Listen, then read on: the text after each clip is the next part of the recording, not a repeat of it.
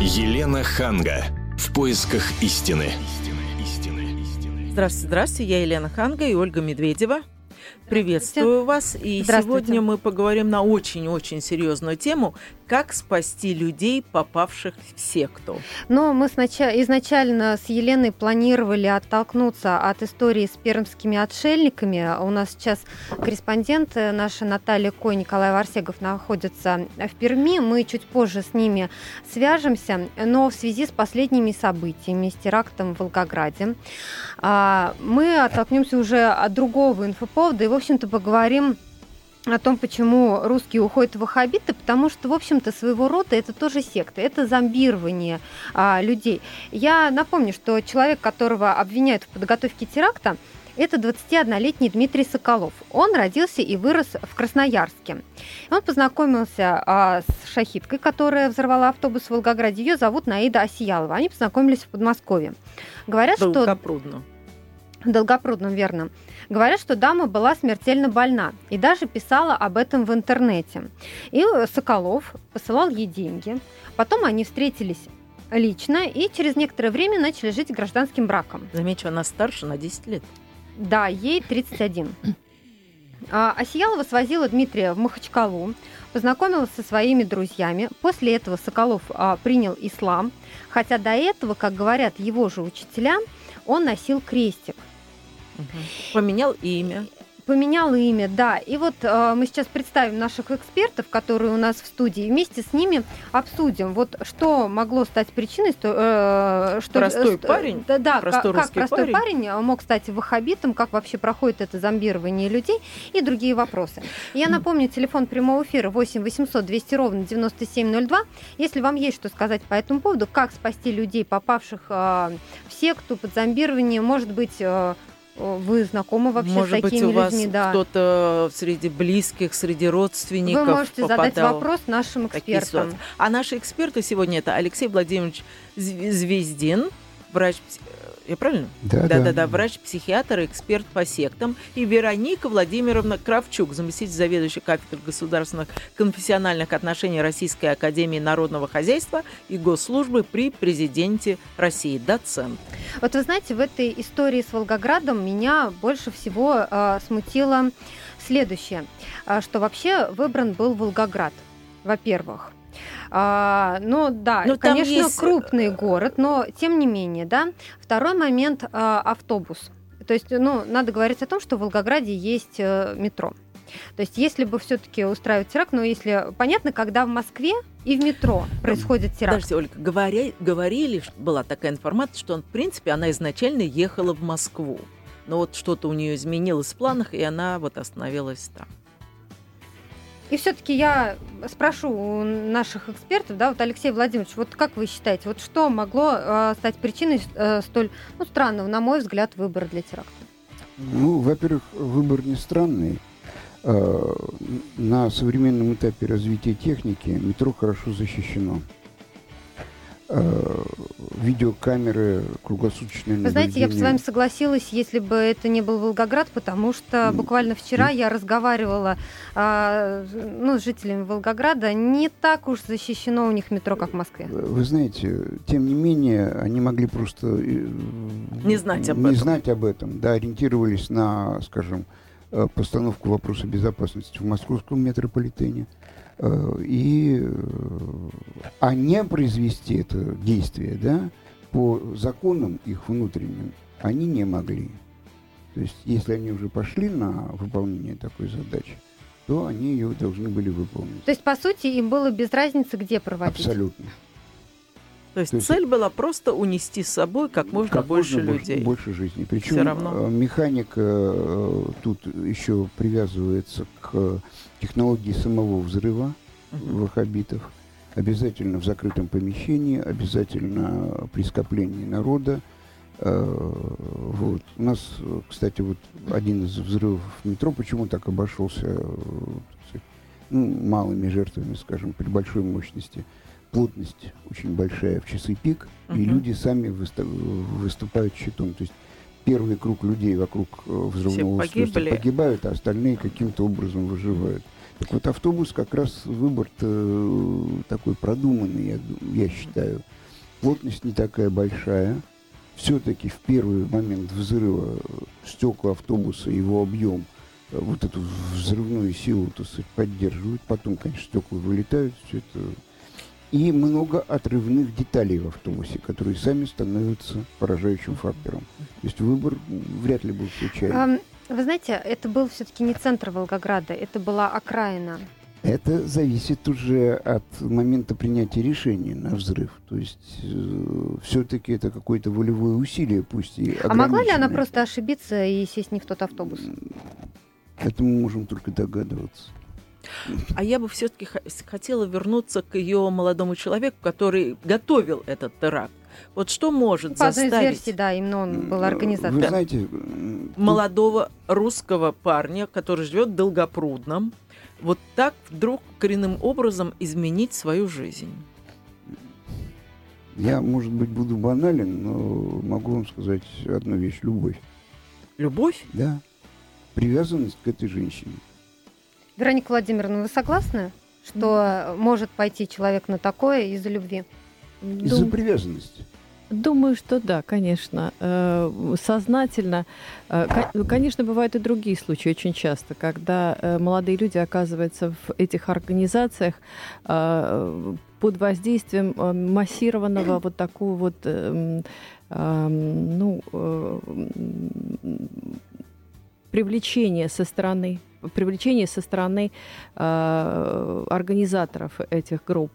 А, то есть их вовлекают в это, э, дают им кассеты, дают им э, литературу читать. Но в данном случае, мне кажется, все-таки любовь сыграла. Если это женщина, то Шаршаляфам, конечно же, она была движущей силой в этом. И он послал ее на смерть. Ну, э, в других случаях э, сами э, молодые люди тоже бывают исполнителями этих. Тут трудно сказать, потому что, наверное, еще будет, будут результаты расследования и будет более ясная ситуация. Когда...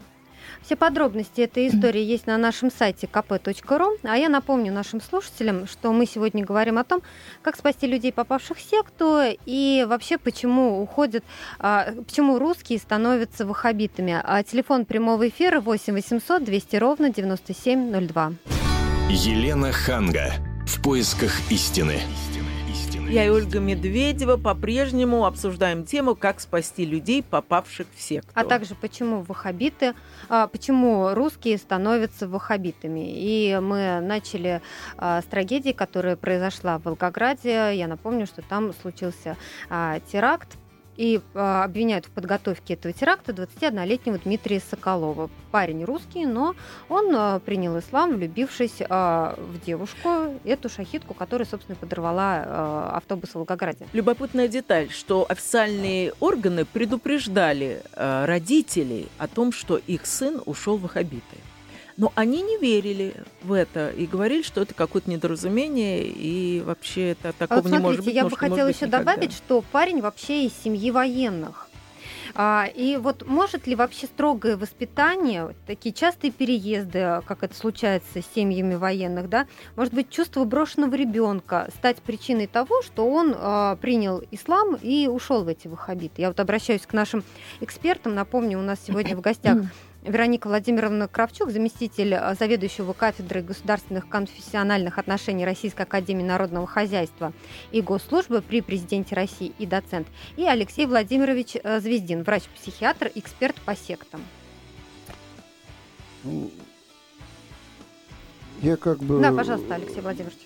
Хотел, хотел бы сказать, что, конечно, это для русских людей вот переход в ислам – это нонсенс. Тем, тем более переход вот в такой агрессивный ислам. Да? Но это уже не в первый раз случается. Да, но это уже не в первый раз, к сожалению. И э, могут быть, на мой взгляд, две причины на сегодняшний день. Ну, во-первых, распространение ислама, да, тут никуда не денешься. Вот как раз, да, я хотела тоже обратить на это внимание, потому что когда а, мать заметила, что а, ее сын, вот этот самый Дмитрий Соколов, молится как-то не так уже после того, как он принял ислам, она его а, спросила, почему ислам? А, и он ответил, это очень красивые религии. И вообще мы помним, что не так давно а, в интернете а, был ролик, сейчас я скажу, он называется «В поддержку ислама и мусульман», и там как раз говорилось о том, что мусульман притесняют, запрещают носить хиджаб, ну это в частности, да, и вот а, у ролика было очень много просмотров, там тысячи, сотни, сотни тысяч просмотров, вот не влияет ли э, это тоже как-то на психику молодых людей? Ну, во-первых, в исламе э, есть же такая тенденция, да, значит, в конце концов они настроены таким образом, что ис- исламом будет э, закрыт весь мир. Э, поэтому у них э, многоженство, да, есть, но это чуть другая тема. Это технический но да, это, момент. Да, но вот когда русский парень, вот что-то должно было созвучное в его сердце, что он принял, не просто принял ислам, он ушел в ваххабиты. Я боюсь, что у этого молодого человека, не только у этого, а у русских людей, уходящих в ислам, чаще всего причиной является э, душевное нездоровье. Ну, то есть это не мода на нет, ислам? Нет, нет, нет. Это никак не мода, это не может быть модой. Э, действительно, вы правильно сказали, там в душе должно что-то резонировать. Угу. А эта душа должна быть иной. И поэтому он стал легкой добычей. Угу. Ну, я бы э, позволила себе не согласиться с уважаемым коллегой. Дело в том, что если мы э, обратимся к, вообще к мировой практике, то а, посмотрите, э, огромное количество этнических французов, в мусульман во Франции. Угу. Последние события в Сирии. Э, девушка, которая организовала, э, прошу прощения, не в Сирии, а э, теракт в торговом центре в, э, в, Где? в Сомали. Да, это какая-то африканская страна. Африканская страна. Так, она тоже была европейской? Да, это она, была громкая она, история, да, она да, слуху, да, да, да, Она была э, в Эфиопии, прошу прощения. Uh-huh она э, была тоже э, э, гражданкой э, Великобритании, европейской, э, по-моему, европейской какой-то э, принадлежности, то есть она не этническая мусульманка. И это э, стало, в общем-то, э, довольно модным Э, принимать ислам. А, мне кажется, что, во-первых, помимо того, что э, это становится модным, э, здесь еще и есть такие некоторые психологические факторы в отношении нашего героя. Да? Вот в эти закрытые сообщества попадают очень часто молодые люди из семей с гиперопекой или из неполных семей. Это такова статистика и социологические исследования тех, кто попадает э, в эти организации.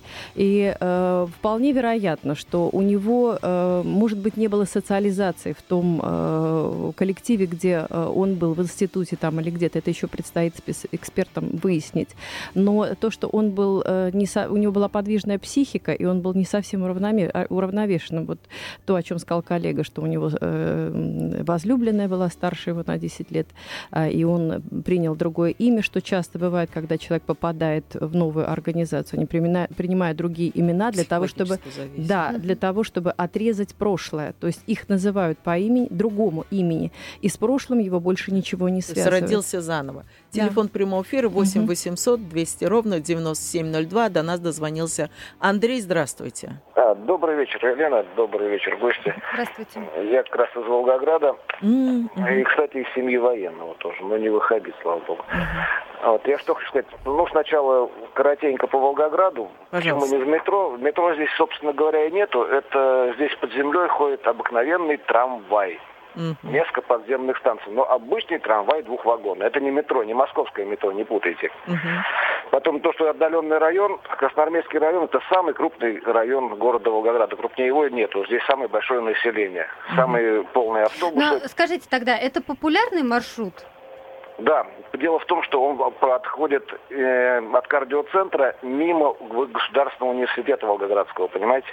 Там очень много студентов в это время едет, потому что пары заканчиваются, и детишки запрыгивают в автобус и едут домой. То есть это не случайное место? Нет, это, ну там, представляете, там Волгоградский государственный университет, там множество народу, множество детей. Вот, и все Ну и в автобусе в основном были студенты? Ну, обычно, да, обычно на этом автобусе студентики домой возвращаются после вот первых двух-трех пар.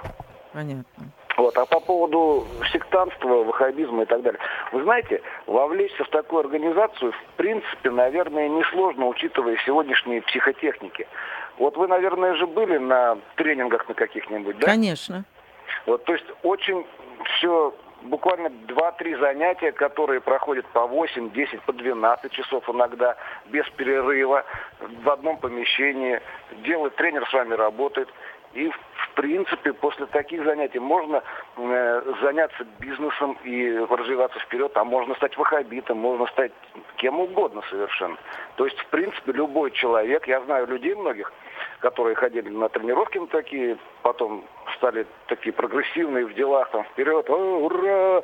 Но дело в том, что ему заложили это в голову, а могли заложить совершенно другое, правильно? То есть вы допускаете мысль, что любой молодой человек, э, ну, все-таки психически психически... Не только, любой человек... Может стать жертвой здоровый. этих психотренингов, вы хотите сказать? Ну, да, ну вот у меня вот, вопрос. тренинги люди проходили, что-то, не помню, что-то счастье какое-то там. Ну, есть такой большой тренинг. Да, но там не э. призывают убивать людей. Я просто не думаю, Нет, что каждый... я говорю, просто технологии одни и те же, понимаете? То есть если тренер будет э, преподавать не личностное развитие, uh-huh. а ну, ну, сейчас в данном случае ваххабизм у нас, да, будет в православие вас там тренер вгонять теми же самыми технологиями, человек станет ну, фанатиком православным. Ну, надо же, чтобы еще человек пришел на этот тренинг, вот, правда? Значит, вот что-то его, да. что-то его привлекло там? Ну, в данном случае, в данном случае конкретно, молодого человека привлекла та самая девушка. Угу. Вот и все, все также и на тренинги попадают через своих знакомых. Никто, угу. редко кто через интернет, там случайно как все как-то опасаются этого. Все кто-то кого-то приводит. А я сейчас попросила бы прокомментировать это нашего врача-психиатра э, Алексея Звездина. Пожалуйста, Алексей Владимирович. Значит, э, ну что ж, слушатель почти прав. В какой части он? Э, могу сказать. Значит, есть специальные техники, которые позволяют переориентировать психику или э, достичь уже в крайних случаях, да, это предел такой, да, у э, слушателей измененного состояния сознания э, в период вот этого изменения сознания информация поступает непосредственно в подсознание и там э, надолго увязает и вытащить ее оттуда практически почти невозможно. Вот.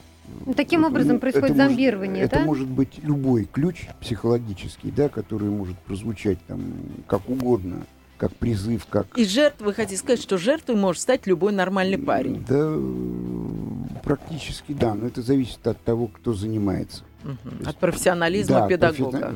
От профессионализма преподавателя. Ну, не знаю. И при всем моем уважении, конечно же, но мне кажется, Значит, что там должны у, быть еще какие-то составляющие. У, класси... у классических э, психотерапевтов, работающих, вот у них 13 Сейчас мы прервемся на рекламу и новости, вернемся к этой теме. Елена Ханга. В поисках истины. Да, мы продолжаем говорить на тему, как спасти людей, попавших в секту. И теперь я хотела бы дать слово э, дозвонившимся. Здравствуйте, Яков. Здравствуйте. Э, да, добрый вечер. Ну, значит, э, вопрос у нас стоит, что нужно сделать, чтобы люди не уходили в секту. Ну, правильно? давайте так, да. Вот. Хотелось бы для начала вспомнить Владимира Ильича Ленина, который сказал, любая религия – это опиум для народа. И он прав на все сто процентов. Вот, неважно, это традиционный ислам или православие, или нетрадиционное. Это все опиум. Оно разрушает как бы личность в человеке. Вот. Ну а для того э, нужно, в общем, чтобы люди с детских э, лет, со школьной скамьи, так сказать, э, развивались. То есть, чтобы в школах были психологи, которые бы э, в людях, в детях развивали бы личность их неспособности, и потом направлять их в правильное русло. И тогда им будет ни до религии, ни до какой, ни до традиционной. Ой. Вот все. Ну, извините, вот на все, вот все наши эксперты так качают головой, если бы вы сейчас их видели. Ну, вот если можно быстро прокомментировать, потому что у нас есть еще звонки. Да-да. Ну, во-первых, фраза эта сакраментальная принадлежит не Ленину, а изначально э, Марксу, и опиум народа имелось в виду обезболивающее средство. Поэтому э, тут нужно, так сказать, иметь вот этот контекст в виду. Что касается э, вопросов, как не попасть к секту, конечно, целевая аудитория – это молодежь. Э, и прежде всего это просвещ... Программы, э, просветительские программы э, в высших учебных заведениях о том, что у нас такие есть э, организации, которые могут навредить. А, ну, а потом, конечно же, воспитание в семье. И если в семье здоровая ситуация, если родители занимаются ребенком и увидят первые симптомы того, что с ним что-то происходит, то это уже сигнал для того, чтобы обратить внимание. Ни в коем случае не обрывать, ни в коем случае никаких накатов, никакой агрессии, не пытаться его каким-то образом сломать, а попытаться сначала разобраться, что произошло. Значит, я, конечно, с вами соглашусь, но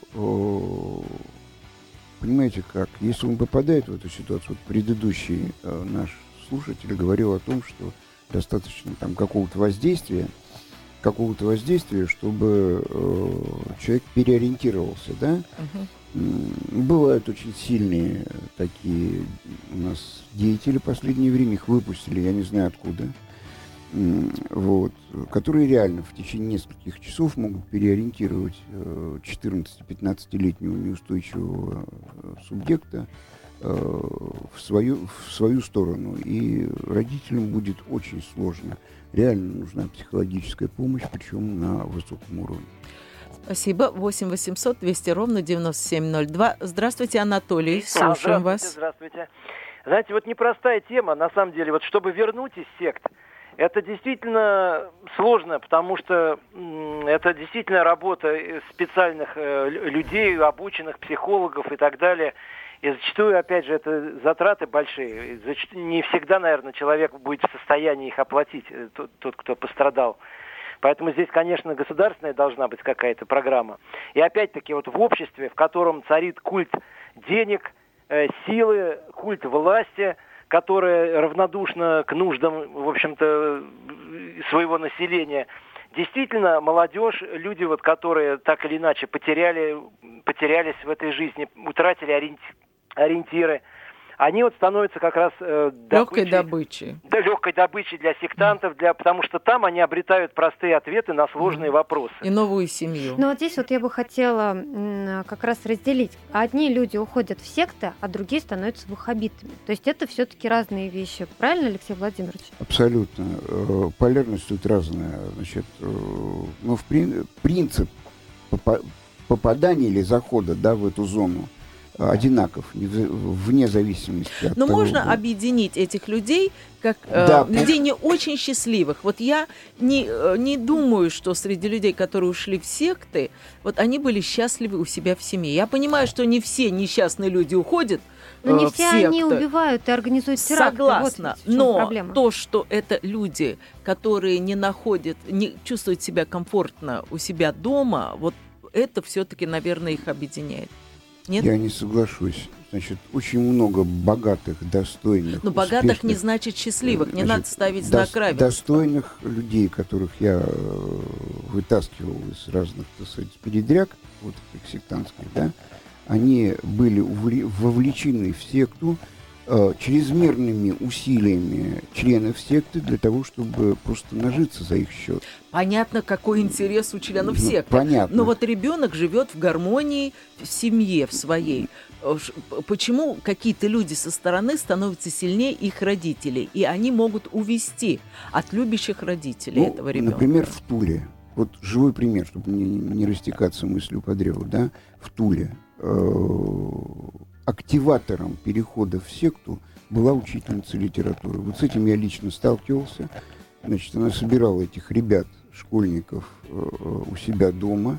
При этом это были как э, непосредственно учащиеся, да, так и те, которые уже закончили школу, но знали ее как учительницу литературы. Угу. Вот. Хорошо. Этого Вы знаете, мы сейчас обсудим даже другую историю. Перми. А, ушли отшельники в сибирскую тайгу. У нас сейчас там находится корреспондент, как я говорила в начале нашей программы, Наталья Ко и Николай Варсегов. Мы сейчас попробуем связаться с Натальей Ко. Она нам подробнее расскажет, но я э, об этой истории могу сказать следующее, что вот э, к нам обратился в «Комсомольскую правду» Александр. Он отец двоих детей, то есть была у него жена и двое детей. Вот сейчас им 5 и 6 лет. И э, жена попала под влияние раскольника некого отца Евстратия и ушла в секту. Забрала с собой детей. Вот сейчас живут они в этой сибирской тайге. А, причем сначала они были совершенно в другом регионе. А, их попытались оттуда каким-то образом вытащить, не Царапать. удалось. Да, и они ушли в тайгу.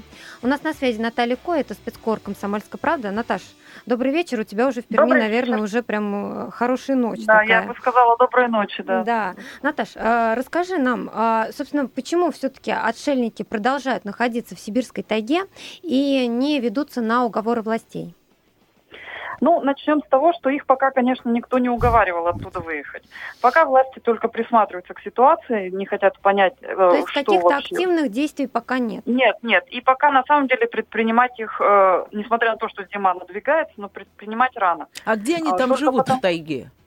А, значит, это деревня, заброшенная деревня. Оттуда года 3-4 назад выехали все жители, потому что там когда-то был леспромхоз, потом он, ну, как водится, загнулся, и, в общем, там жить стало не на что. И жители вообще всех вывезли. Здесь вообще в Пермском крае была проведена очень большая программа по укрупнению э, городов и сел, и очень, много, и очень много здесь таких заброшенных деревень в связи с этим. Людей вывозят поближе к цивилизации.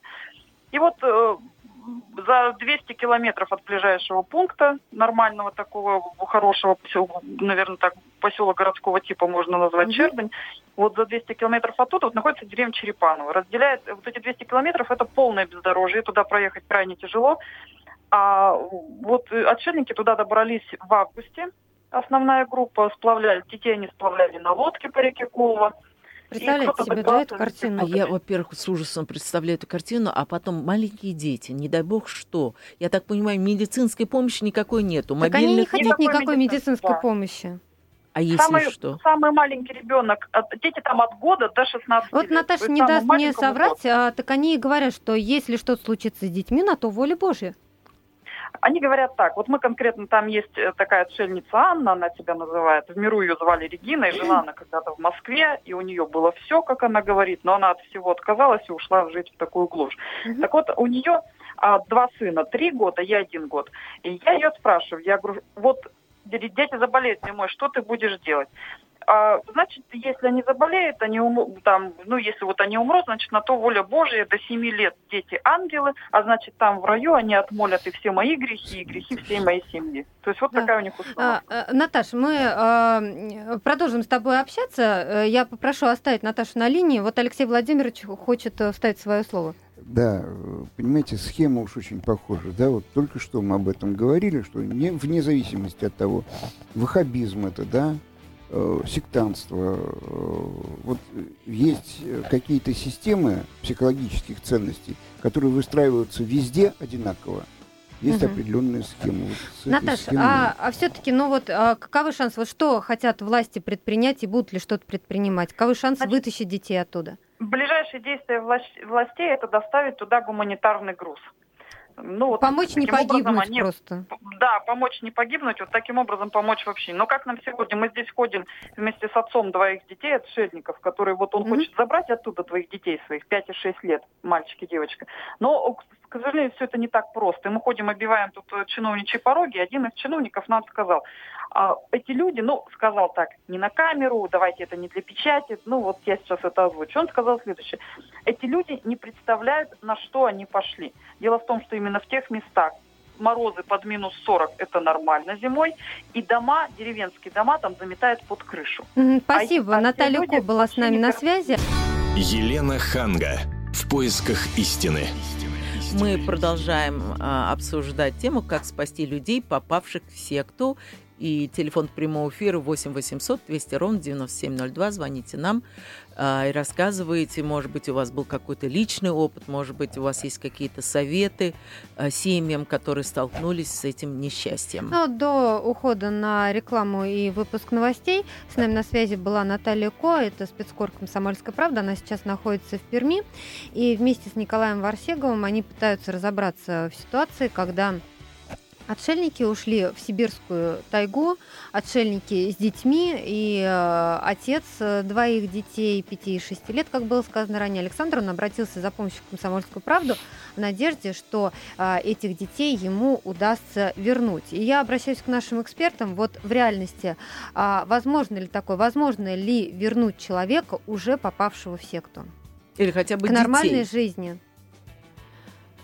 Ну, возможно, все. На самом деле, конечно, Тогда это что для вопрос, этого нужно что сделать? для этого нужно сделать? Ну, знаете, в Великобритании, например, есть реабилитационные программы, но они очень дорогие и очень долгосрочные.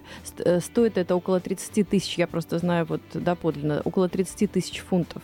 При том, что человек должен да, хотеть. Да, он должен хотеть, и, и родители платить. должны, да, родители должны подключиться к этому, и занимает это приблизительно э, до 18 месяцев вот этот реабилитационный Не курс. наш случай. Ну, Не то наш есть, я правильно понимаю, что Дорогой. сам сектант да. должен хотеть вырваться из секты? Это ну, по крайней мере, его должны изолировать и убедить в этом, и родители должны Вы знаете, на самом деле э, были такие случаи. Я помню э, секту в Оренбургской области.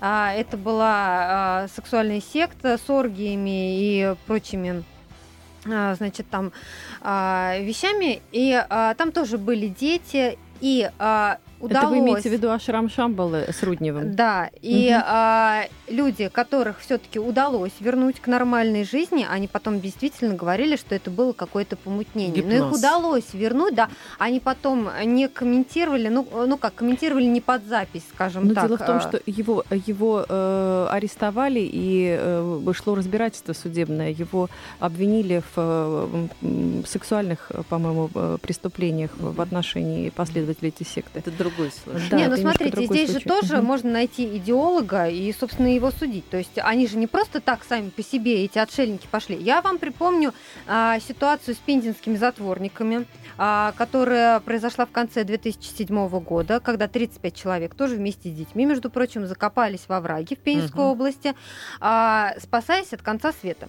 Их идеологом был а, Кузнецов Петр, который повел их за собой, но сам, естественно, в пещеру не полез, потому что сказал, что он будет э, по миру искать других союзников.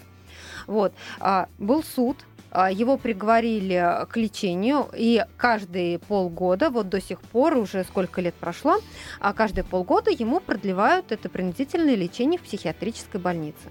Ну, последователи остались как известно. То есть э, те, кто был рядом с ним, кто-то отошел, а кто-то остался.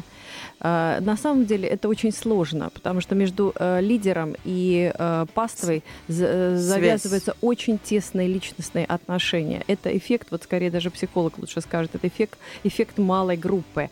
Когда община большая, там сложно, допустим, достучаться до лидера, получить ответ на вопрос, как-то, в общем, отношения складываются так дисперсно. А здесь маленькая группа, она сплоченная. Это, это в общем-то, семья в большей степени, где лидер э, может ответить на любой вопрос. Даже люди не просто идут, не просто время провести, они э, э, мотивированы на поиск духовной истины. А он может им объяснить в простых словах. Иногда даже им не надо священные источники читать для этого. Он просто им объясняет, как надо жить. И он для них отец, э, э, в одном Господь лице в одном всё. лице, да. Ну вот как мать двоих детей убедить в том, что ее дети находятся в опасности? Ну, боюсь, что это очень сложно. Здесь, наверное, все-таки Они реально могут правоохранители, погибнуть в этой судебный, сибирской э, тайге? Ну, знаете, я знаю случай, когда э, в Сибирской тайге, в церкви Последнего Завета, на горе Сухой, э, тоже 40 градусов мороза, это Красноярский край, Мгм. а, и там, э, там, в общем-то, они, э, есть, там нет отопления, они э, топят дровами, и в 40-градусные морозы там у пола 0 градусов, а там маленькие дети. А, Очень высокая мотивация – у родителей. А, и дети там живут э, рядом с ними, конечно, подвергаясь опасности. Но они говорят, э, если Бог дал, то Бог э, и даст... Бог дал, Бог То есть да, вы считаете, что вот решение местных дорогим. властей просто им по гуманитарную помощь отправить, это правильное решение в данной конечно, ситуации? Конечно, я бы еще на их месте регулярно туда отправляла. То есть там должен быть психолог, там должен быть представитель правоохранительных органов и, врач. Какой если психолог? Есть... О чем вы говорите? Если, если есть, то можно, наверное на плоту сплавляться. Ну, вы говорите психолог. Кто с этим психологом будет разговаривать? Я, честно говоря, меня, конечно, никто не спрашивает, но я сторонник более радикальных мер, причем не против вот этих людей, которые там во что-то верят, это их личное дело. Но в интересах детей я считаю, что наше государство должны защищать граждан нашей страны. А если мама э, предпочитает подвергать смертельной опасности своего ребенка, то власти, на мой взгляд, могут э, вмешаться. 8 800 200 ровно 9702. До нас дозвонилась Светлана. Здравствуйте. Здравствуйте. Здравствуйте. Я из Новосибирска. У меня дочь попала в секту человек очень э, образованный, имеет образование, педагог. И она попала в компанию, так вот, как вы сейчас говорили. Да, маленькая компания, один человек идеолог. Есть такая женщина, Квон Кожевникова, Наталья, которая собрала их под свою крышу, собирает их, вот именно советует, как жить. Они порвали все отношения со своими родственниками, не признают э, э, родители. Она гнобит родителей. И вторая подружка ее то же самое. У них маленькие дети. Они обе, это Квон подвела к тому, что дети, эти девушки разошлись в, семьях. Светлана, скажите, а ваша дочь вместе с детьми ушла в секту? Она ушла с детем, конечно, она порвала с нами все родственные отношения, и с братом, и с семьей. И с мужем, а... и с мужем тоже и порвала. Мужем, а и... муж пытался подать в суд? Нет, муж, получается, они разошлись перед тем, как мы, мы же не сразу узнали, что она в секте, они разошлись перед этим. А живут они в Новосибирской области? Да, в Новосибирске, в самом городе живет в Новосибирске. И вот именно идеолог у них, та, которая говорит, что она психолог, что она, она их учит жить. А Понятно. Нет, почему органы не занимаются? Вот у меня крик души. Вот да? очень хороший вопрос. Вот я разделяю ваш крик души. Алексей Владимирович. Ну, в общем, вот смотрите, сколько случаев разных, да? Они все как клише. Значит, в основе э, формирования вот таких малых групп, вы абсолютно правы, э, наличие биологического резонанса. Вот все время пытаются, пытаются там гипноз какой-то привязать, да, еще что-то. Так вот, э, сила этого биологического резонанса настолько велика, что э, критика к действительности у лиц, э, находящихся вот в зоне этого биологического резонанса, снижается. За счет снижения критики, то есть ну, с медицинской точки зрения, падение тонуса коры, то есть контроля. Да? Угу. Вся информация воспринимается искаженно. однобоко, искаженно, э, или так, предвзято, скажем. Ну а вот да. что делать матери, у которой такой был крик души сейчас? Э, матери... Э, бабушки, точнее. Бабушки, бабушки, да. Вот таких бабушек у меня на сегодняшний день, ну, человек 25. Понятно. Вот все бабушки бьются, ну, а вот бьются об одну и ту же стену каждом конкретном случае механизм вывода из секты э, разный. разный. Да. Я э, позволю себе прокомментировать. Э, на моей памяти э, случай такой был, когда двое детей, брат и сестра, попали к свидетелям Иеговы, а, но мать поняла, что если она начнет как-то на них давить, она их только оттолкнет. Она пошла за ними туда. Через несколько лет и тот, и другой, и другая дети оттуда вышли. Ну, мать осталась там. Вот как Телефон бывает. прямого эфира 8 800 200 ровно 9702. Сергей, очень мало времени, пожалуйста. А, да, ну я кратенько, хотел много, ну не успею, конечно, уже. Вы знаете, конечно, на каждую ситуацию не может быть одного рецепта, в этом я согласен с вашим гостем. Вот, у каждого человека свой менталитет. Но я бы посоветовал бы вот такой вариант, вот и для последней женщины, что звонила. Mm-hmm. Есть такое выражение в нашем народе, клин клином вышибает. Вот этих людей клинит очень часто, и чтобы справиться с ними, нужен другой человек очень сильных убеждений, который хорошо знает тему, твердо стоит в своих убеждениях и который смог бы их переубедить. Ну, они же не будут разговаривать с ним. Ну как, э, э, где они пересекутся, где они встретятся с этим человеком Нет, ну, в том случае, когда случится вот такой вариант, когда э, они могут, допустим, где-то встретиться и поговорить на эту тему, вот в таких ситуациях надо вести себя невероятно твердо, с убеждением доказывать им, что они не правы, и это угу. очень здорово играет роль в таких, при таких беседах. У меня, вот я вкратце скажу, у меня в последнее время вот такое хобби, я очень люблю спорить с сектантами, особенно со свидетелями Еговы. Вот, и я очень хорошо знаю эту тему, достаточно хорошо. Вот, и я очень вижу по глазам, как у этих людей меняется просто их мировоззрение, они становятся просто растерянными, когда натыкаются вот на такое твердое убеждение в том, что они неправы. Спасибо вот. за ваш звонок. Мы надеемся, что все-таки пермским отшельникам, а главное их детям, которые, в общем-то, не виноваты в том, что родители потащили их в эту сибирскую тайгу, а, помогут специалисты. А мы с Еленой прощаемся с вами до следующего вторника. Желаем вам всего самого доброго. Всего вам Благодарим доброго. Благодарим наших гостей. Елена Ханга. В поисках истины.